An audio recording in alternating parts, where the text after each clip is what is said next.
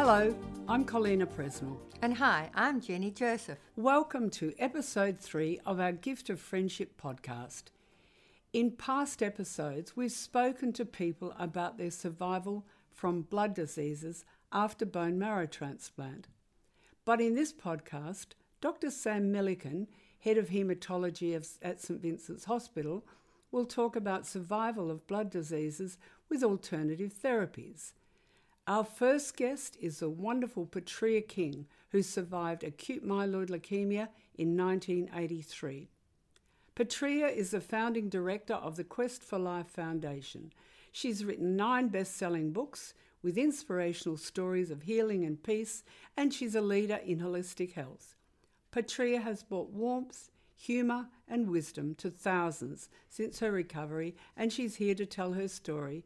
Hi, Petrea. Hi, it's lovely to be with you. Thank you. Tell us your story. Yes, look, it was actually 1983 in September. Right. I was living in America. Yeah.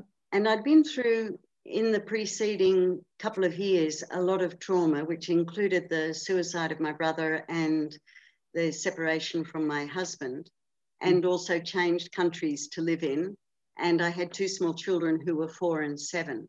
Mm-hmm. And I became very ill very quickly, and I had 2 bone marrow biopsies. Yeah. And in the space of those 2, or looking at those 2, I was told that I wouldn't see Christmas of that year. Yeah. And that there was really only some experimental chemotherapy that was available to me in America at that time. And because I was a foreign national, then it was going to be very expensive. And also I had to come back to where I had some support and care, and that treatment wasn't available in Australia. Also, I was told that it would extend my life by a few weeks, but it wouldn't give me either a remission or a cure. Mm-hmm. And, you know, I was a naturopath. I'd studied naturopathy because I'd had 3 years in hospital as a teenager, having many surgeries to my legs for an unrelated reason. And I think I was in such a depressed state at that time, and a grief-stricken state at that time, because I felt very responsible for my brother, and he'd told me before he was 10 that he knew he had to take his own life by the time he was 30. And so I'd always grown up feeling like that's why I'm here. I'm here to make sure that he stays safe. And I remember thinking I have to grow up really quickly to look after him. And I did grow 23 centimetres in the next 15 months. And that's what really deranged the bone growth in my legs and landed me in hospital for a few years. So for me, I was relieved when I was first diagnosed, because I felt that life had already been too challenging, too difficult. Mm-hmm. I lived with chronic pain. I lived with a facade where I was someone very privately to myself, but there was another version that I kept highly polished for everybody else. Yeah. And I was tired of life, even though I was only 33 and my children were 4 and 7. But that sense of relief didn't last very long, because my children were so young, and I felt also that I haven't lived yet. I haven't done what I came here to do. I don't know what that is, but I haven't done it. Mm-hmm. Yeah. So my pathway was probably quite a different pathway to many people. My mother came up to America, packed me up, brought me back to Australia. It's a much longer story, but I ended up in a little cave outside of Assisi in Italy. And when I went into that little cave where St Francis used to retreat to, yes, I felt like I'll either find peace in this cave or I'll die in this cave, but I'm not coming out. And I spent several months there. So, and how did you get there? Oh, look, it's a much longer story. I was working as housekeeper and secretary to a Swami in America when I was diagnosed, and he was about to go to Italy to lecture, and he took me with him, with a whole group of people, to Italy. And then we'd only been there for a short time.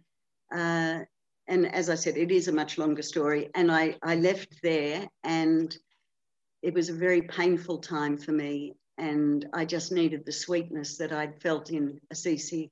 It's a very beautiful place, and there's a lot of sweetness and kindness in the surroundings there. So for me, being in the cave was actually a wonderful blessing because it was quiet. I could weep the tears. I'd never wept up until then. In our family, we didn't do weeping, we did coping. And we had coped with everything. Yeah, okay. I left out most of the colourful things that had happened, but there had been a lot of challenging things that had happened in our family, and I'd always just coped. And that split facade I found very painful. In fact, I heard myself one day think, I'd rather die than continue living like this. And when I began to weep, that was the first time I'd ever wept in my life. That is an outstanding story of survival, Petrea. And I came to one of your groups about, I think in 2003 or 2004. And I found it most inspiring. So if any of our patients who are listening to this and they'd like to get in touch with you and join up with one of your groups or your retreats, how do they get in touch with you? Oh, they're very welcome to have a look at the website, which is questforlife.com.au. Yeah. I also do an online meditation every Monday night through Petrea King Meditation Group on Facebook. Right. Our facilitators present things live on Facebook 3 times a week. Yeah. So there's lots of resources there for people. And we do 34 5-day programs a year here at Quest and about 100 workshops out in the community. And we're about to build more accommodation so people can actually stay here for a longer period. So we're always very happy to see people. I think it's going to be fantastic, you being on here, because then people will have a way to go after. And a lot of people take a long time to get over the treatment. So, oh, indeed, indeed. It's exhausting. Yeah. And nothing prepares you. I had a lot of bone pain. Yes. And sweats and nothing prepares you really for such a tumultuous experience. And but there is hope and there is the possibility of healing, which is different from curing. Curing's about the body, healing's about the heart and the mind and the spirit, and healing is always possible. And what we find is when people find healing, it has a profound impact, a positive impact on their physical body as well. Yeah, you're right. And our next podcast is going to be on breast cancer. We have a number of people who are going to talk about their journeys on breast cancer, and we have an oncologist who will also talk to us. And then we're going to do a whole podcast on meditation. Wonderful. Because I actually put a CD together a number of years ago called Calm the Mind and Allow the Body to Heal. Yes. But what I've done is limited compared to what you're able to do. One quick question before you go. At what point in your journey did you start Quest for Life? Look, when I went into remission, when I came back from Italy and I had all the blood tests again, they said, look, you're in a remission and you weren't meant to have one and it won't last. And I actually found that more challenging because by then I had my whole life all packed up in this little suitcase all ready for the big trip. And then the plane got cancelled and I was faced with how much do you unpack? And so it was about 7 years when my now partner said to me, you know, you might not die and you don't actually have a life because I just worked all the time in the 80s thinking I just want to get my children as fully cooked as I could and do this work until I went out of remission. I fully expected to die. So I don't feel like I fought for my life at all. And so I started the foundation in 1989 and the Quest for Life Centre. We bought this beautiful property in 1998. Right. And so we've been here for 20 years now running the programs. Thank you. And I'll be in touch, Petrea. Lovely. Thanks so much, Jenny and Colleen. Well, Jenny, Petrea has an incredible story of survival. And what an outstanding job that she's done helping others through their journey to recovery. She doesn't only help people with physical illnesses, but she helps a lot of people in various areas of personal trauma. And I know at the moment she mentioned that she's very busy helping people through this COVID, you know, people who are anxious and, you know, feeling mentally unstable and finding it hard to cope. So she's doing a lot of work in that regard. You're right, Kalina. For me, she's a testament to how having a healthy mindset can have a positive impact on your personal recovery. Yeah, that's right. Isn't she fantastic? And she said about, and she wasn't supposed to survive. She kept saying that. That was fantastic. It was a bit like when I was going through my journey and my brother said to me, "Cole, you're the only person that knew you were going to make it." I have with me Sam Milliken, who's a senior haematologist here at St Vincent's Hospital. In fact, Sam's the head of the department. And Sam, I mean senior in terms of time that you've been here, not your age. We've talked about autologous transplants and allogenic and the Australian Bone Marrow Donor Registry. I'd like you to talk about alternative treatments. If a patient doesn't, you decide that a patient is not going to have a bone marrow transplant. So could you talk a little bit about alternative treatments? Thanks, Kalina. Yes, I'm happy to. Perhaps before I do talk about alternative therapies, we should just go back a step and just talk about why someone might not be the right candidate to have a bone marrow transplant. Mm-hmm. And I think we're talking now more about donor type transplants rather than autologous, where you use the patient's own stem cells. And there are two main issues with having a donor type transplant. One, you've got to have a disease that you know is going to do well if you have a donor transplant. And two, you need to have a patient who you know is going to be fit to have the procedure, because as you are well aware, it's potentially a very high-risk procedure, a potentially life-threatening procedure. Yes. And sometimes even if a person doesn't lose their life, they can be left with chronic illness and problems associated with some of the complications of the procedure. So it's really important to try and get things right up front, to pick people who you think will do well with the transplant but also will survive or get through the transplant. So the sort of things you have to think about is, how old is the patient? You know, when I started out, and thanks very much for reminding me of my age, when I started out, we really, you know, this was 30 years ago, we seriously were reluctant to transplant people over the age of 40 years. Then it became 50 years, then it became 60 years, and now we might even go up to 70 years of age. And I was 50, and you thought that was too old 20 years ago. No, that was my other senior colleague who thought that. You didn't ask my opinion at the time. That's true. So we've made great advances in making the procedure safe, but we're not there completely yet. The other big factor that might mean someone's not fit is if they have serious other health illnesses. Yes. You know, if your lungs aren't as good as they should be, if your heart's not as good as it should be, if your kidneys aren't working as well as they should, or the liver's not working, then I'm afraid that sets up a scenario where you might get through the first part of the transplant, but then the lungs could fail, or the heart would fail, or the kidneys or the liver might fail. And so it's one thing to try and get rid of the disease, but you don't want to run to the old surgical aphorism that the procedure was a success but the patient died.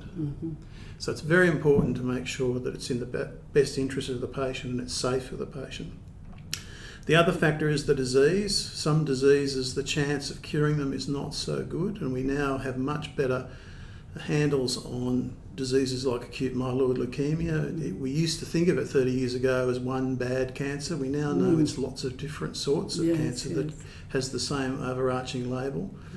And we now have lots of what we call molecular tests, which help us to better identify the differences in the disease and which patients are much more likely to relapse compared to those who might have a lower risk of relapse. And that's actually also been a good thing. It's meant some people who have a relatively good prognosis, we now know the chance of curing them with chemotherapy alone is perhaps as good as having a transplant up front. So we don't have to put them through the risk of having a transplant when they're in what we call first remission, which is when you first get control of the disease.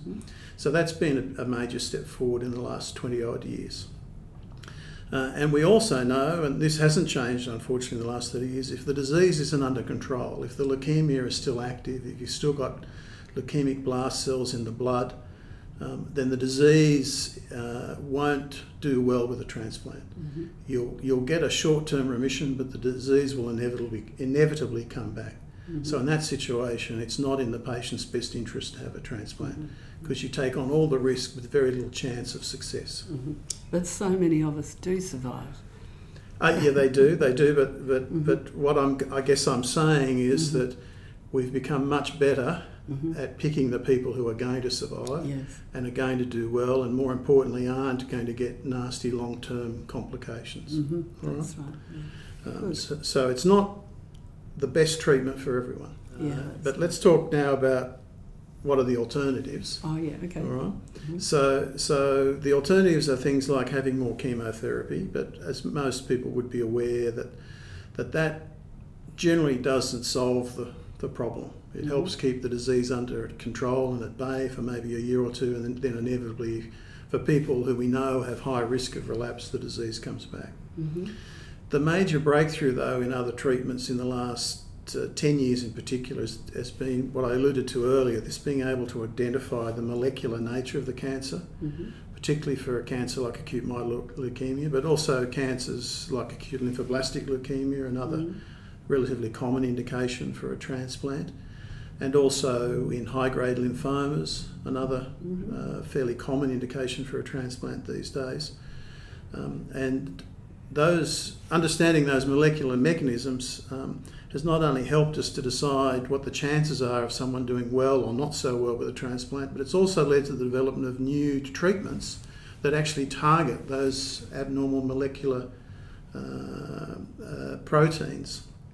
And look, this treatment is still pretty much in the early days, but we have seen quite a few new agents which have become available in the mm-hmm. last few years, mm-hmm. which really can help control the disease, and I think in the longer term offer us a chance of curing the disease perhaps without needing to do a transplant. Mm-hmm. Mm-hmm. So we're very hopeful that research and those discoveries will continue and lead to much better outcomes. Yeah, great. Oh, well, moving ahead. Moving right. forward. I mean, there's also some new antibody-based treatments that target particular sorts of leukemia, particularly mm-hmm. around the lymphomas and acute lymphoblastic leukemia, mm-hmm. Which look very promising.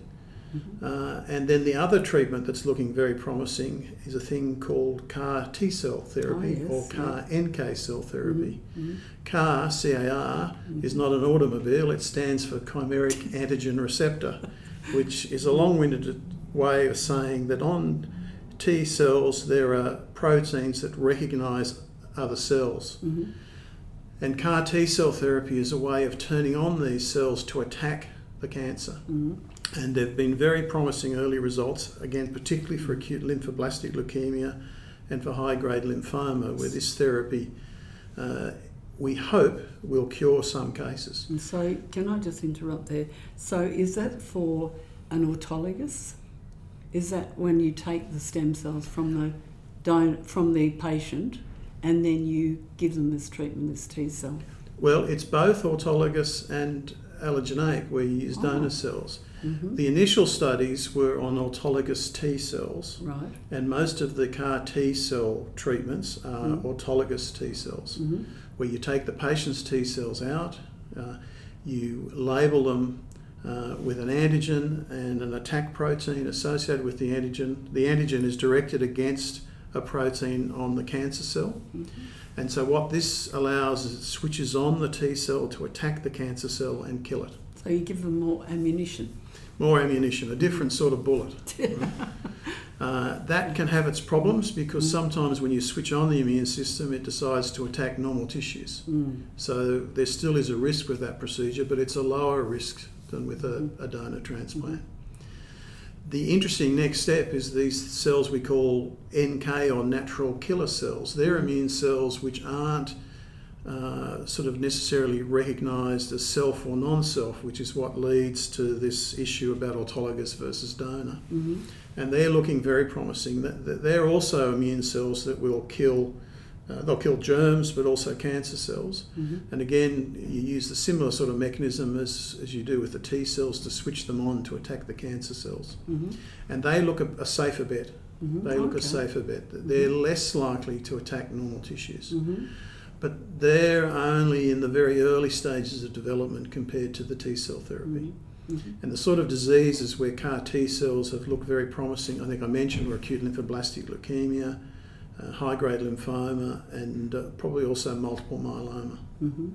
Mm. Oh, there's a lot going on there. Yep, it's always very hard to keep up in haematology. It is. Anything to say about COVID? COVID's an issue. COVID's a problem. We're very lucky in Australia that it hasn't been a big issue for us. I've only had one patient of all my patients who actually got the virus, and he got it from work. He didn't get it coming into the hospital. Mm-hmm, yeah. He was very sick, and we think the reason he was very sick is because the treatment we were giving him prevented him from mounting his own antibody response mm-hmm. to the virus. Mm-hmm. And one of my infectious diseases colleagues at another hospital looked after him, actually gave him donor serum, gave him someone else's antibodies, and he started to get better immediately after that. And he's fit and well now. Oh, terrific. Mm-hmm. And so how long do you think before we get a vaccine for COVID? Oh, I think the research in the vaccine has been, I should say vaccines plural, has been phenomenal. Mm-hmm. And they look highly effective. Mm-hmm. And the interesting thing about the vaccines is they actually look like they might provide a better antibody response to the coronavirus than mm-hmm. actually having the infection yourself. Yeah. And a longer lasting response. Mm-hmm. And there's 3 vaccines which will probably become available, and I'd be hopeful that we'll have at least one vaccine, the Oxford vaccine. We won't have the Dolly Parton vaccine. And is that going to be a problem for someone like me who's had a bone marrow transplant? It could, because once you've had a bone marrow transplant, as you know, your immune system is chronically suppressed, mm-hmm. some people more than others. If you have a very suppressed immune system, you may not be able to respond to a vaccine. Mm-hmm. But the simple answer to that question is we don't know yet. Right. We have the ability to measure these antibodies to vaccines, the coronavirus vaccine as well as other vaccines like measles vaccines, mm-hmm. etc. Mm-hmm. And so we'll soon find out. Mm-hmm. The other good bit of news is these vaccines don't use what we call live attenuated virus. Yes. They use proteins from mm-hmm. the virus. They're dead proteins, so mm-hmm. You can't actually give someone coronavirus by giving them one of these mm-hmm. vaccines. Whereas with live attenuated vaccines, for example, the measles vaccine, mm-hmm.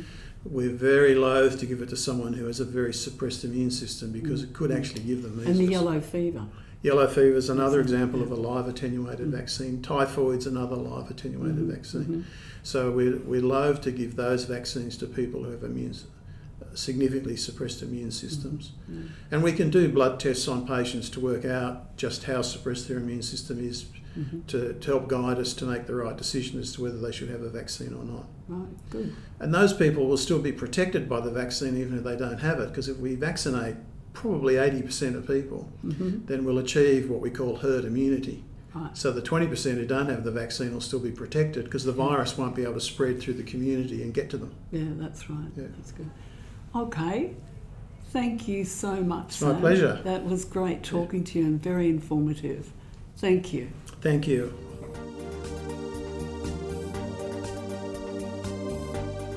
Time to talk books and podcasts. Yes, Col, what have you got for us? Well, my first novel is a book titled Dear Edward by Anne Napolitano. It's a fascinating novel about a 15-year-old boy who survives a plane crash where 187 people are killed on the plane and his whole family, and how he copes with life after the crash. That sounds really interesting. My novel is called Someone Knows My Name by Canadian author Lawrence Hill. It's a story about Aminata Diallo, a young African girl from the Fula tribe who is kidnapped at the age of 11 by British slave traders and taken to Carolina. Mm. It tells her life story mm-hmm. from capture to eventual freedom. Mm-hmm. It's an epic read. You'll not be able to put it down. Mm-hmm. I have an extract that I'd like to read from it. Because the language of the book is just so great. It goes, "But I have long loved the written word and come to see it in the power of the sleeping lion. This is my name. This is who I am. This is how I got here. In the absence of an audience, I will write down my story so that it waits like a restful beast with lungs breathing and heart beating. Oh, that's beautiful. Beautiful, isn't it? My second recommendation, it's a book that I think everybody should read too. It's called Fortunate Life, and it's written by Albert Facey. He writes about his return from Gallipoli and how he copes with life after the war. You know, the title, A Fortunate Life, when you read the book, you think he hasn't had a fortunate life at all. So that's my second recommendation, and that's based on a real life story. Yeah. And for your podcast, what's your recommendation today? I don't have any recommendations, but I have been listening to that podcast that I did recommend before, On Guard. And there is an episode on freedom and how they prepare prisoners to be out of jail. And I thought that was fascinating. And I thought it was fascinating because in my book, Lash Me Fair, Henry was actually a pioneer of that. You know, he taught the prisoners how to knit and how to do carpentry, and he prepared them. And that was in 1870. So I thought that was, quite relevant for that. The other thing we forgot to say is how people can buy Lash Me Fair. That's right. It's actually on your website, isn't it? That's right. ColleenPressnell.com.au. Yeah, that's it. Yeah, that's good. So good. What podcasts have you got? Well, I've got an interesting podcast. It's called The Dropout, and it's based on the book Blood Money, which tells the story of Elizabeth Holmes, a university dropout who styled herself on Steve Jobs, from what she wore to the way she spoke. And it tells the story of how she managed to raise billions based on a business that was a fraud. And she actually hoodwinked people like Henry Kissinger and Rupert Murdoch to invest in her company. It's an amazing story and really worth listening to. Blood Money. And what was that word you said? She was Theranos. What was that? Theranos was the name of her company that she started. Right, okay. And it really is amazing that, a university dropout, she had the gift of the gab. She was able to sell ice to Eskimos. Yes, talking about scamming, Jenny, just recently we saw a movie. It's a French-African movie called All the Animals, where a farmer connects to the internet to find and flirt with a young lady. He eventually connects with a very sexy-looking young girl and starts an online relationship with her, and she scams him for thousands. But then you see the other side of the relationship, which is actually 6 teenage boys in a small village in Africa who are using the girl's pictures to scam this guy. That sounds hilarious, Kalina. Yeah. I definitely think I'll add that to my list. Yeah, good idea.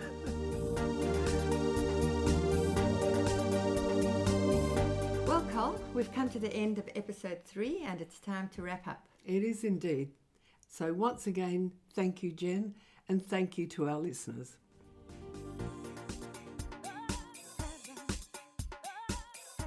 My quote for today is from Dr. Franz Alexander. He said, "The more serious the illness, the more important it is for you to fight back, mobilising all your resources, spiritual, emotional, intellectual and physical."